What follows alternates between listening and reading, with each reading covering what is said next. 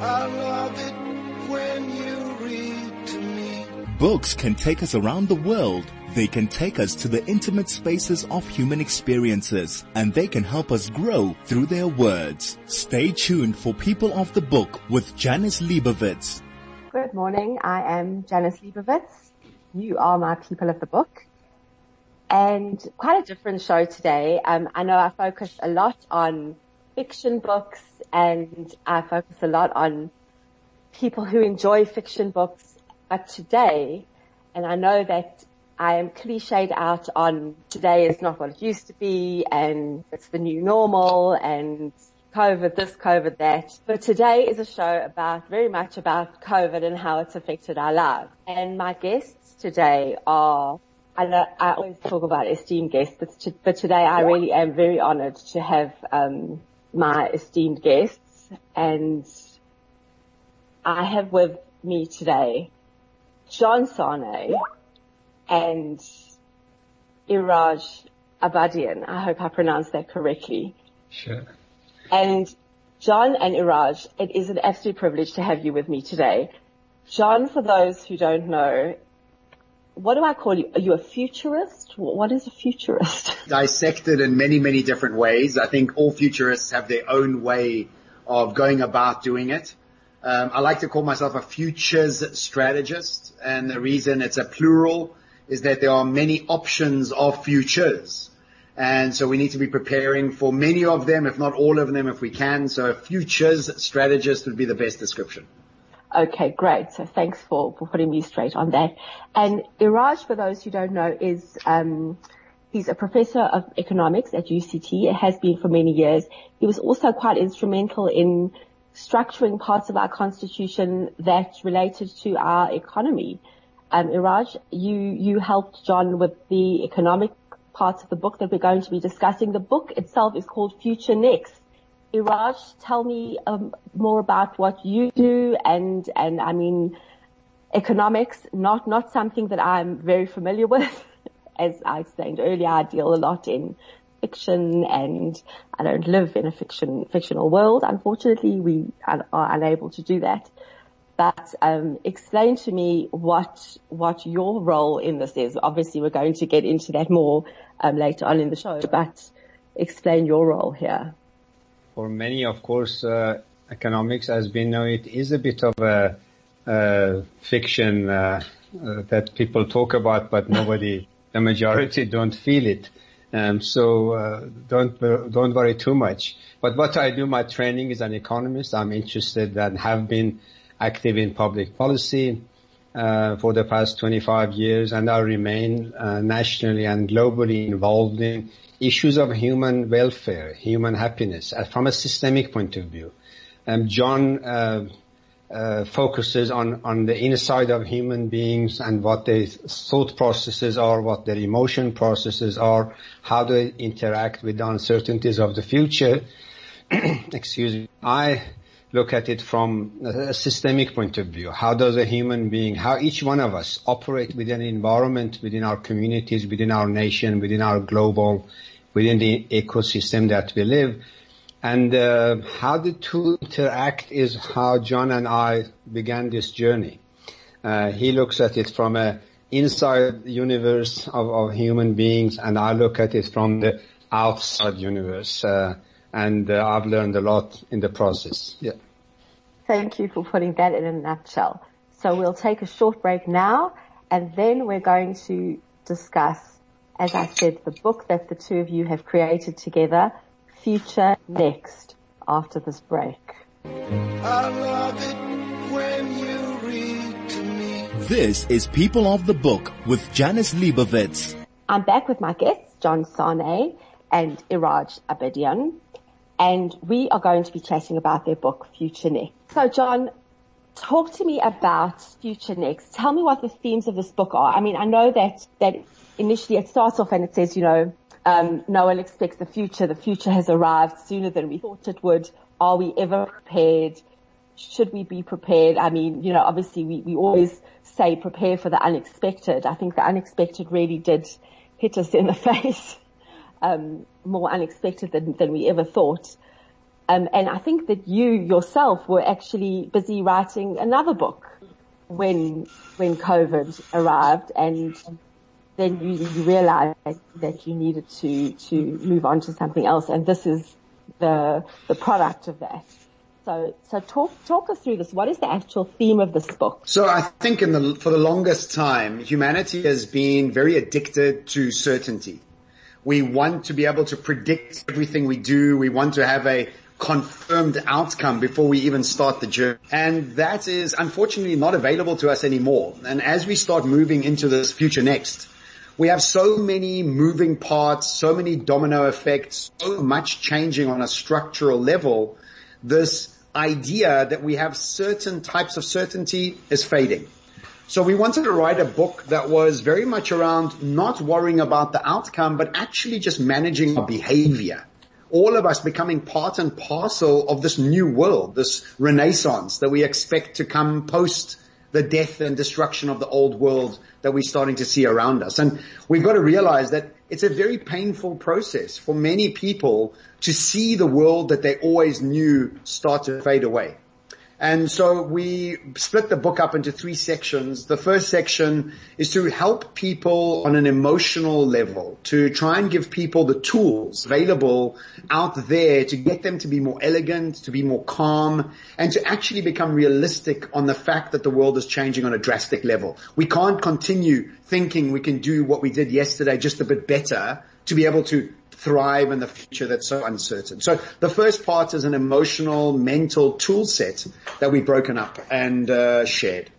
Um, So- one of so- them, yeah. So can people pick this book up and think, oh, they can breathe a sigh of relief because um, you're handing them a guidebook to, to the future or a guidebook to now and today and someone's actually done it for them and they don't have to think it out for themselves anymore.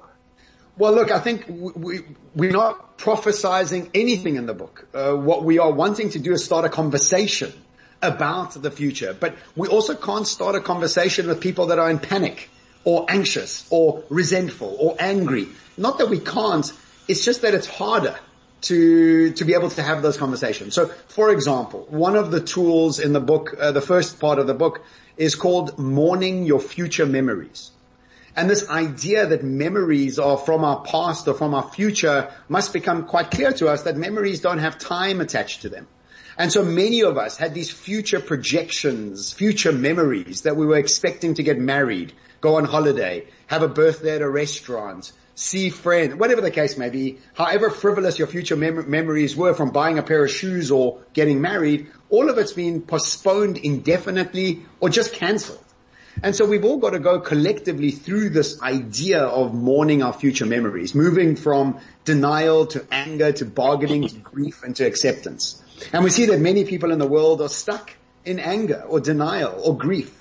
And that doesn't give us an opportunity to open up a conversation about future next, about the possibilities of what we can do and do collectively to build a more fair, more sustainable future. So the first part, mental tools, emotional tools, and these have been broken down quite clearly with examples. The second part of the book is where Iraj starts getting involved is I kept getting asked by clients to help them get back to normal. And I found this uh, n- not something that sat well with me because I didn't think normal was great. I think normal was it was quite abusive, uh, and it was just because we were familiar with it that people were desperate to get back to normal. Right, right. Um, and so we, the second part is about how do we go about reimagining as a collective what a new socio-economic system could look like. We bring in some examples of some places that have done certain things, and this is really where I started to ask Iraj to come in with some deep economic principles where we can think about the reimagination. And so this is really the, the exciting, juicy parts of it, trying to think about this idea of making the middle class bigger, stronger, more wealthy, rather than having this disparity that is going on around the world with the super wealthy and the super poor. And the unfortunate thing is, is that if you think about it, the super rich people are sucking all the oxygen out the system. They are really created a system that's just making sure that they are fed and all the money is being sucked out of the middle class and the poorer people sitting with all the rich people. There's almost no money to keep getting put back into the, the system itself. And so this is the second part. And the third part, again, this is really quite squarely Iraj's work here on the third part is this idea that we need a guidebook, a suggestion, a conversation starter, uh, some, some points of action that we all can start to practice, whether we are consumers, whether we are employees, employers, entrepreneurs, or policymakers, we must realize that actually we are all activists.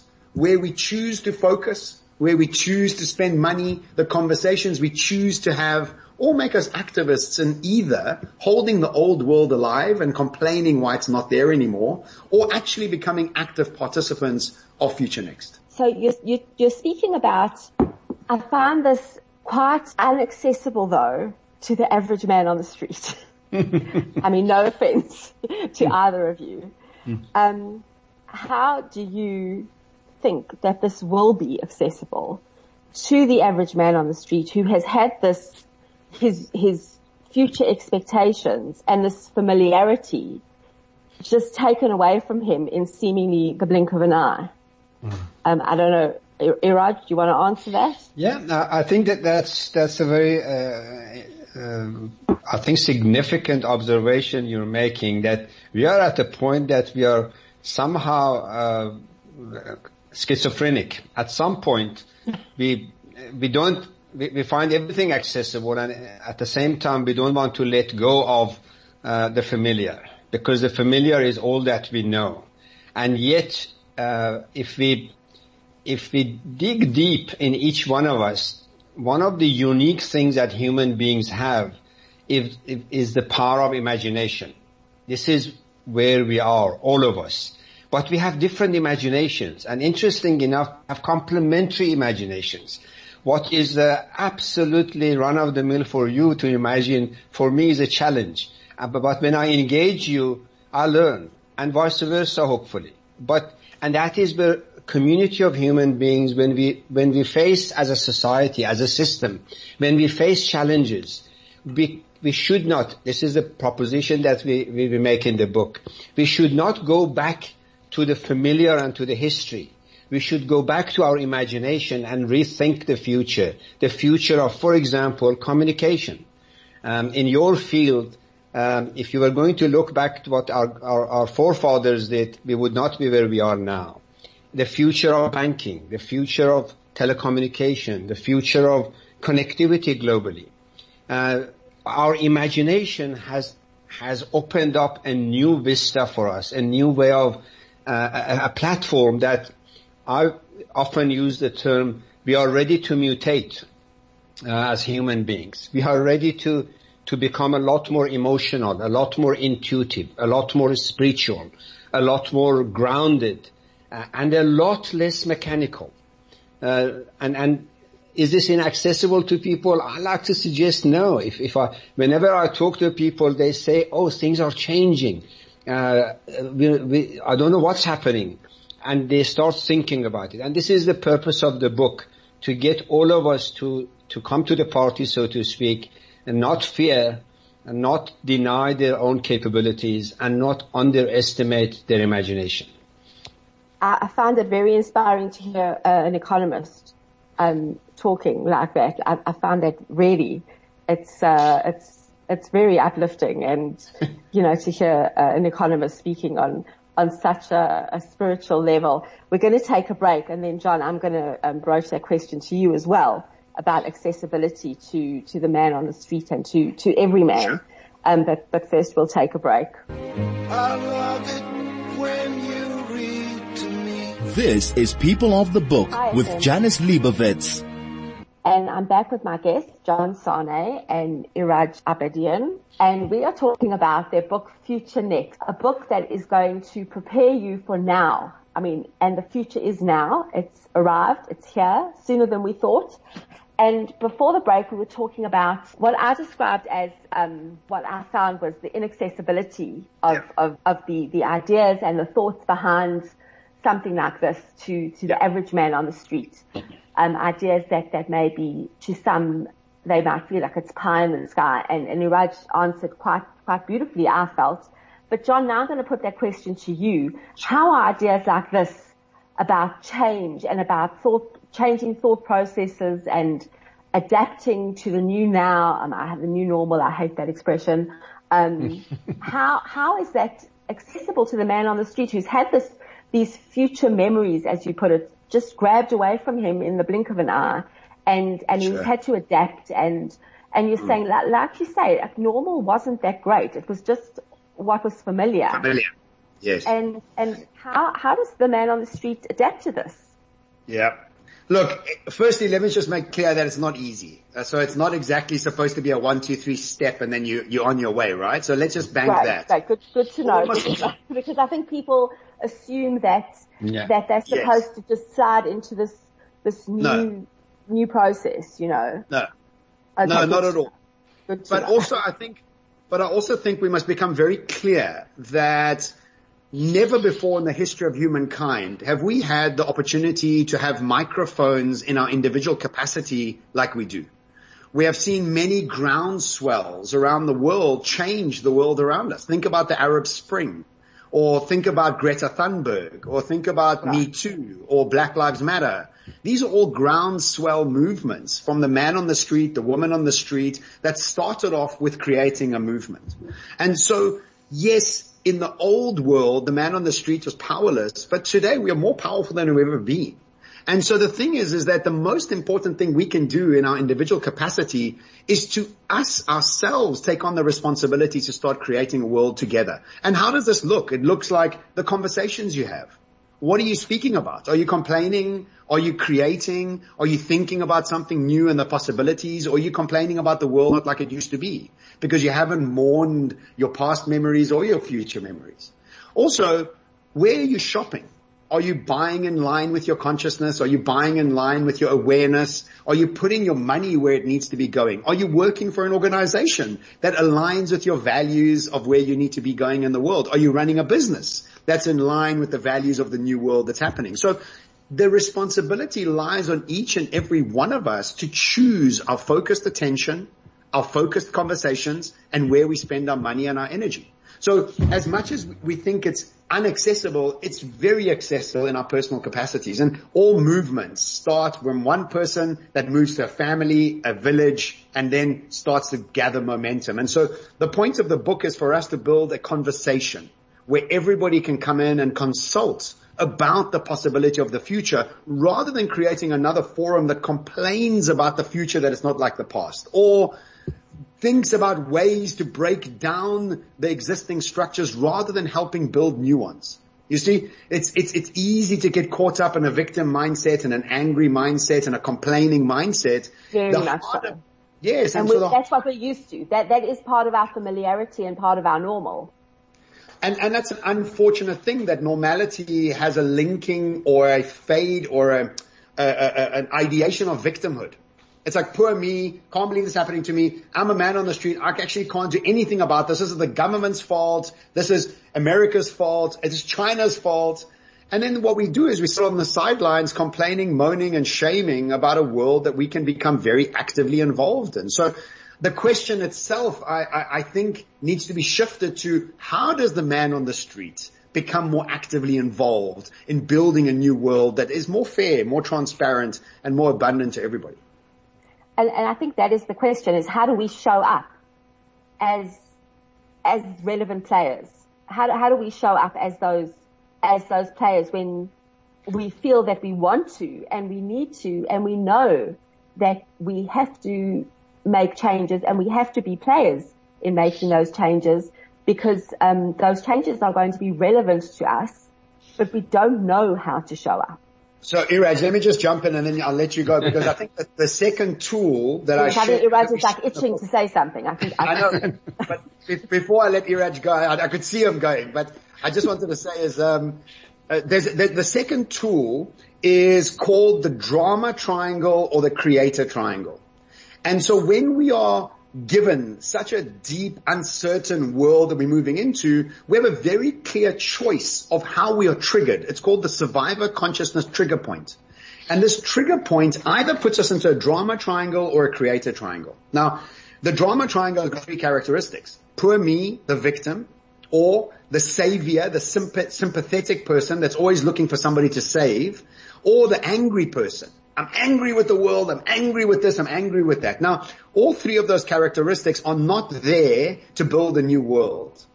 The other three characteristics in the creator triangle is you're moving from victim to creator. In other words, where are the opportunities for bringing new impact to the world? From sympathy to empathy. I don't feel sorry for the world. I want to empower the world. Like Oprah, she doesn't feel sorry for women. She empowers women. Very difference between sympathy and empathy. And then you move from anger to challenger. I want to challenge myself to be better. I want to challenge the world around me to be better instead of me being angry with the world. And so what has happened is that we have unconsciously, many of us been triggered into the drama triangle because it's so uncertain. Now, those dramatic characteristics. None of us like people like that. Do you like people that are always feeling sorry for themselves or angry with them? No, we don't. But somehow we've been triggered into that. So we have to become consciously aware of how this uncertainty is triggering us and our personal capabilities so that we can become active participants of the future society or be angry that it's not like it used to be or feel sorry for ourselves that it's not like it used to be. So I needed to jump in with that point before I hand it over to Iraj. Right, yeah, Janice, I think uh, you, are absolutely right. And underlying what, what John so eloquently mentioned is the fact that unlike in the past, the, the, the, the nature of power has changed. Um, uh, 200 or 2000 years ago, an individual couldn't do anything, even if they wanted to be creative, even they had all the commitments, because the, the, the structure of power was so centralized in a pyramidical way that the, the, the individuals at the bottom had almost no control. Now, if we look back, you and I, as we sit here, we see that the power, power of information, power of connectivity, power of mobilization, power of campaigning, uh, suddenly has, has changed. The pyramid has, has shattered and has become flat. That's why presidents and prime ministers and generals and so on suddenly feel awkward because they don't know what happened to their power because a group of youth can mobilize in, in uh, Luxembourg and suddenly all the European leaders with all the pomp and glory, they're absolutely powerless to stop it. And this is a teenager girl who, who says, I'm not going to school until you guys wake up. And the result is for all to see. Or Malala in Pakistan uh, mobilizes uh, against the, the fundamentalists single-handedly, gets shot and survives and becomes a global figure, gets the Nobel Prize. Yes, now, yes. that means the power has changed. Corporates are facing it. The, the flip side of it is that when the power is dispersed, all of us have the power. We must just believe it. Although we've been socialized not to, we must, we must re-socialize, unlearn this bad learning of the sort of old, good old bad normal and accept that we are a, a powerful, imaginative, respected, honorable player in the game. And start from there. Believe me, when, when each one of us accepts that we are as such, suddenly we'll find a different creativity within ourselves and we'll start operating very differently and Future Next will begin to roll out. Absolutely. And I think that's the, that is the key, that is the fundamental point that, that we have to tell ourselves. I think for some people, um, they have to be careful or others have to be careful not to um, overpower them and that tell them that they have too much power because that, that can be dangerous. but we do need to remind ourselves that we each do have the power to to take control and, and to to know that we do need to take control. We we have the the ability to play a role in, in the future and to play a role in, in being change makers and in pol- being policy makers and to change the stories. And, and John, you were the one who mentioned we're changing the stories of the future. It's all about mm. storytelling. And mm. you mentioned that in the beginning of the book as well, that this is about storytelling and Look, changing I think, the stories of the past and of the future. Yeah, well, I think the thing is, is we all, not all, many people are, are sort of like convinced that there is already a future in play and they haven't done well in it. Like, mm. there is no future. The, the, future is what you're deciding in the now to create. What you're creating now, yes. Absolutely. So th- this is the problem is that most people have become silently invisible victims to themselves and the world ahead. They become harmless. They've almost abandoned themselves in their own potentiality of the future, which is mad if you want to think about it because there is no future. You are creating it every time you speak, every time you converse, every time you connect, every time you choose to have a conversation over another conversation. So the book is a, a, a, a reimagination tool set, a, a ability for us to have this conversation about the fact that we are more powerful than we've ever been as human beings and collectively we can change things. Of course we can. Catalyst. It's a catalyst. It's a catalyst. Like, look, also remember that society for the longest time over the last 150 years has had certain things inside it that look and seem disgusting and are ridiculous in today's world. Think about slavery and think about women not voting. Think about apartheid. Think about ch- children in, in labor camps. These were all normal. They were normal back then. There was no, you know, no, there wasn't like taboo around women not voting. That was just the accepted norm. And so we have to also question ourselves now and is what is the accepted norm that we are just saying yes to today? That's the thing we need to question. So the man on the street not having an issue or not having the power is a norm, a story that we kind of accepted, which we are saying, no, that's not true. Of course you have the power. Because we're evolving all the time. The other thing you say in the book is that we need to change the questions that we're asking. Exactly. Yeah we're, we're not asking the right questions or we haven't been asking the right questions. We need to adapt and change the questions that we're asking. And instead of asking why, we need to ask how. Yeah. Yeah. And That's right. That's also part yeah. of the book. Yeah. We need to learn how to do that. A lot of yeah. people don't know how to do that. We need to teach ourselves. We need to teach others how to do that. Yeah, I think, uh, yeah, yes, Janice, that, that's exactly, that's exactly why uh, we're excited about the book because it, it, it starts, it doesn't end, it just begins that, that process. Uh, because we have to uh, reinvent ourselves. We have to unlearn a whole lot of things and redefine and relearn a whole lot of things. And that takes time. We should also be patient with ourselves. But as we go through this unlearning and relearning, um, we submit that there are three protagonists that we should focus on. One is ourselves, the individual. One is the institutions, the municipality, the government, the the monitoring, the, all the institutions of governance that we need as, as, as gregarious creatures, human beings. Uh, and the third one is the community. We cannot separate uh, ourselves from the community. So these three protagonists, they have to reinvent themselves. And we offer some very humble uh, questions, uh, uh not be exhaustive, but to get the discussion going. And you're welcome to add another 10 to it so that we learn from it. And we have absolutely no doubt that there are people who will complement that list and through that process we will all learn how, which is the point that you were raising. Boy, but the patience is difficult? Patience. I know for myself. patience is, is not a virtue that I possess. I think for many people that, that's, uh, a, yeah. huge difficulty and, and patience and frustration is something that, that I think has played, um, a lack of patience, should I say, yeah. is something, and, and frustration is something that's played such a huge role in, in these past seven months and something that I think is playing out, um, um, overseas in a lot of countries that are now going into second lockdowns and, and I think we're seeing it playing out a lot. Um, this, this lack of patience and frustration and, Yes, I think um, these are let's difficulties. Be, let's, let's be reminded that we might be only at the beginning of this virus. Um, and Iraj said it well the, the, a couple of weeks ago. He, he, said this virus has mutated away from a medical issue to a socio-economic and political issue. Very much so. Very and, much so. And so even if we get right with a virus and a vaccine, right? Remember that they might give two or three vaccines a go ahead next year with an efficacy of maybe 50 or 60% per vaccine. Then we have 20 or 30% of the people that don't want to take the vaccine.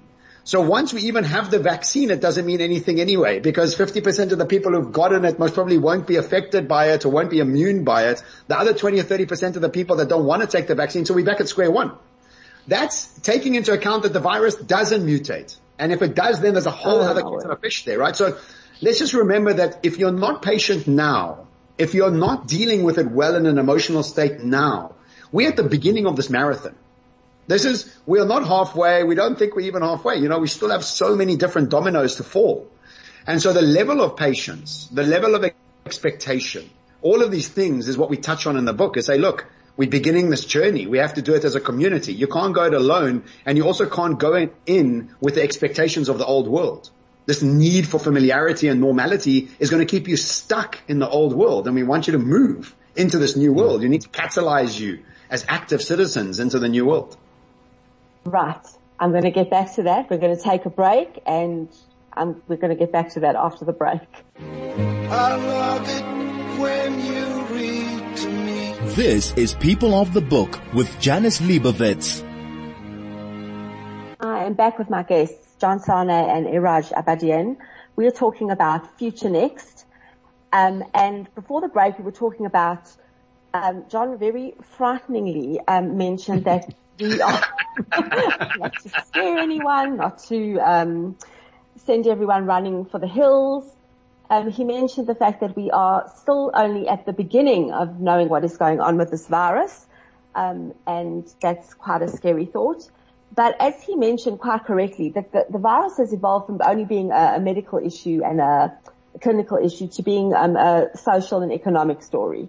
It's, it's become, it has, it has, it's evolved. This is now a socio-economic, uh, uh the, the effects and the ramifications of it are far-reaching and far, far more than just um, a medical factor. And, and he's quite right. And, and as we, we're saying, um, people are going into second lockdowns in other countries. Um, we don't know what's coming next week with, um, the family meeting that apparently is happening. We don't know when, but apparently next week. Um, watch the space and we'll know more. But, um, you're quite right that this is only the beginning. And as we, we keep getting told, we're discovering new things about COVID all the time and um, different aspects of it, different different um, strains, different there, there's different things, different symptoms, different different effects that it has, and things that stay in the system. You know, there's always we keep hearing different things, and as you say, um, the the effects of it are so far reaching that it's far more than just a medical condition anymore. So as you are describing in this book, and the book we're talking about, of course, is Future Next, and it's it's far more than just a handbook. It's the beginning of a conversation. And and just just by the way, is is there something that's coming out after Future Next? Is there there Future More? Is there um, Future Far? Is there is there is there something that you're working on that's coming on after the, uh, after this? Because um, I have to say, I'm thinking, is there is there a Future Next that you're thinking of developing for younger people, say for, for teens, for school going, um, people of school going age, because that would be something that I think would be mm. quite effective for, for people specifically of that age, for, for their future. I mean, obviously they could read this because, um, I mean, this is for everyone. This isn't just for people with businesses. This, I mean, I think people might think, it's a book for, for business people. It's a business book. It's a commerce book, something like that. It's not. It's, it's, it's for everyone. But, um, would you consider writing a book similar to this for school going individuals for, for their future, for their rethink? Because personally, uh, I'm not sure if I can say this on air. Um, I'm not sure our education system or any education system prepares our learners for their school leaving years or for the future or for the world at large. Um, so a book like this might serve them well or a book similar to this. So okay. are you thinking of something like that? So Janice, actually, I, I quite recently was hired by Curro Holdings um, oh, yes. to work to work with their exco on developing new um, subjects, new processes, and new things for the kids to be exposed to. So there is obviously a lot of behind the scenes things happening. Whether Iraj and I will be writing a book for them or not, I'm, I'm sure it will evolve as it will and as it should over the next sort of six months or so. We haven't given that much thought, but we are also working in our own ways. I know Iraj is also involved in certain things around education, around bringing in these new subjects that people need to be exposing themselves to. But I think just to touch on education for a second, it's a very difficult place that education finds itself because it's slap bang in the transition of not knowing what's next while still practicing things that don't matter. It's weird because I think many people, even the teachers at school must probably think, oh, these kids aren't going to use this, but I don't know what else to teach, right? So I think we just well, there is nothing else to teach. That's the syllabus, and that's what they've been given, and that's exactly. what they're giving over. I mean, they don't really have a choice. Mm-hmm. Exactly. But, I- but I also think let's remember that whether you're a kid or an adult, you need to train and expose yourself to new subjects. Whether, you know, if you're an existing career, it doesn't mean that career is going to be here for, for the longest time or the shortest time. Kids coming out of school, you also don't know exactly know what's going to be eh, eh, in front of you. And so some of the subjects that we touched on was, for example, teaching people empathy, teaching people um, grit, teaching people storytelling, teaching people passion. And th- this is one subject that I think people find weird is how do you teach passion? And I think it's a good one to touch on because if you remember when you were growing up, the only career that you thought of doing was a career that your mom and dad had or maybe your friends' parents had. And the reason is, is that that was the only career you were ever exposed to. So because you were only exposed to it, you thought, okay, well, I can only be a doctor, an accountant, or a lawyer. I mean, there weren't any other options. And so what we have to do for our kids today, and even for adults, is give yourself an opportunity to dive deep and expose yourself to different careers, different pathways, different entrepreneurial um, drivers, and then break those down and see which parts of them you like and don't like. Because you might find yourself down a rabbit hole of studying and in year two you pull out because you're like, I don't even like this. And the reason is you were never really exposed to it. So there are these general topics like empathy and grit and passion that we all need to become better at, whether you're eight years old or if you're 45. So this I is not remember, just a I remember going to a talk, I think you gave quite some years ago, and I remember you speaking about grit. And I remember thinking, the first time I've heard this. Who ever spoke about grit? You know, and, and I was blown away. But, um, Janice, Janice, it, it, it, yes, yeah. yes, you're right. Yeah, one thing that I would add to that list is we, we should also start uh, uh, fearing failure. We must just actually redefine what failure is because a lot of time we are scared because we've been told from childhood, you mustn't fail this subject. You must, and, and somehow failure is, is a traumatic thing. Whereas if we just define the, the, the experience of learning, that there are things that don't work and there are things that we only know if we practice that they don't work and in a humble way we avoid it next time. And that is another important element of the time that we are in. If our children know, and you and I as parents and our uh, broader community, uh, stop using the term failure as a as a uh, as a terrible thing. Uh, uh, Thomas Edison says, that message to our schools, please? yeah, exactly. So, so if the teacher talks about a different language, a different lexicon that we have to develop, and I do not pretend I have that lexicon, but I appeal very humbly that we must develop them. That Thomas Edison said, well, I've now tried a thousand things that don't work. I'm going to, now I know what to exclude.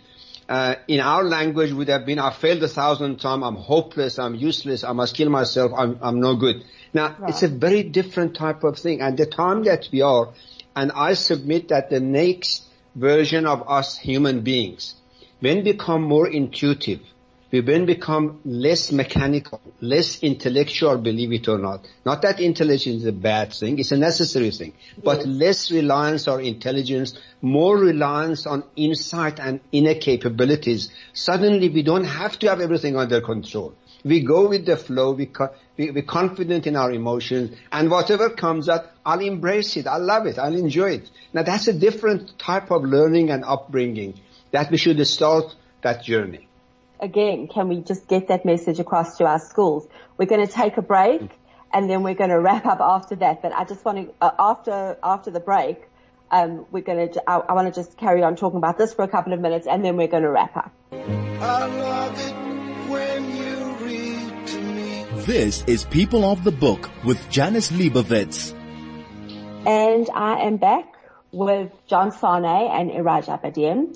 And we are going to wrap up our chat about Future Next. But just before we do that, we were talking about um, education and the way our schools don't necessarily prepare our kids for the future and um, the way we need to actually redefine the concept of failure and and what we, we call failure and um, John was saying, was it John or Iraja? I'm not sure which one, sorry, who said he likes the term revelation. Hmm. And I think that that's a fabulous way to redefine it. I just wish we could um, get that message over to our schools on on how to redefine the term failure and how to get that across to to our kids. And um, uh, it's very difficult because teachers are, are given a certain curriculum and they're given that to to teach, and especially now. Um, they're teaching them this and they know that, that a lot of it is so irrelevant. It isn't really going to stand them in much of a good stead going forward, especially um, the kids who are in matric and grade 11 and it, it's really difficult. It's difficult for them. It's difficult for us as parents when our kids come in, they go, oh, this is such a load of, of useless rubbish. And we know that, yes, mm-hmm. we agree, but we can't really say to them, oh, yes, you know, just don't learn it. It's rubbish. We have Can- to actually get them through school. They've got to Can I- pass before they go out there. Can, can I make a suggestion? Is that obviously everybody should stay in school, but Yes. after school, sure. I think the, the, the, the superpower that each one of us has is our very individual curiosity.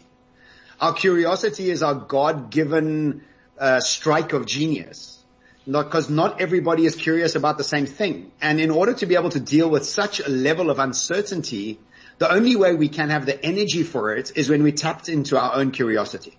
And this curiosity is something that needs to be awoken, curated, cultivated by parents for their kids so that they are able to express themselves not just in a logical manner at school, but a more heart-based manner, a more curious manner. And so one of the, once I was giving a talk like this, uh, I was giving a talk and somebody said, well, what if my kid is passionate about life saving? I mean, how's that going to be a career for them? And I said, well, have you heard of this thing called the internet? Because on the internet, you can teach people how to do life saving. You can have umbrellas with your branding on it. You can have board shorts, bikinis, suntan lotions. You can have a whole thing around any subject you want. Because out of the 5 billion people in the world, all you have to do is get 0.0001% of them to give you $1 a month for your product and your service that's 100% unique to you. So I think as parents, there's two things we can do. One, well, there's many things, but there's two things I suggest. One, allow your kids to live out their curiosity. Two, help them understand technology better. I had friends of mine in Dubai that had two boys, 14 and 11, and they were complaining that we're spending too much time on Instagram. And they were going to take them away from Instagram. And I said, what you should rather be doing is teaching them how to sell on Instagram. Not taking it away, giving them more skills because what the, the future is YouTube and Instagram, not a shop, a brick and mortar shop to sell some pancakes. That's, that's gone. It's got So I think yes. as parents, curiosity and technology are two good things for them to start helping their kids with. Brilliant, brilliant. I love that. One final thought, um, Iraj, I've got like half a second from you. Yeah. Final thoughts that you want to, to leave me I with think and don't- to leave don't- us with. The, the, the system is changing, economic, social, political, even family systems are changing.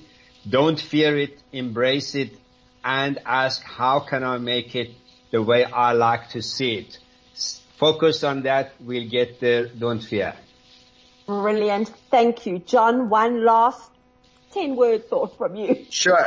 19th of November. Join us for our book launch. Half past six, seven o'clock. We're doing a hybrid book launch. We have thousands of people coming on a huge LED screen through Zoom. So join Iraj and I on the 19th of November. All the links are available online. If you have a problem finding them, please reach out to me on Instagram. I can give you the link with pleasure. And so join us for that uh, book launch. Brilliant, brilliant. Thank you. And that'll be up on my Facebook page and on the People of the Book Facebook page. Iraj and John, thank you so much for joining me. I think this has been extremely fascinating, enlightening for everybody, for anyone who's listening. I hope you've learned a lot. I hope you will embrace the future, which is now. And for, for you listening, as usual, Shabbat Shalom, wear your mask, take care of each other and read a book.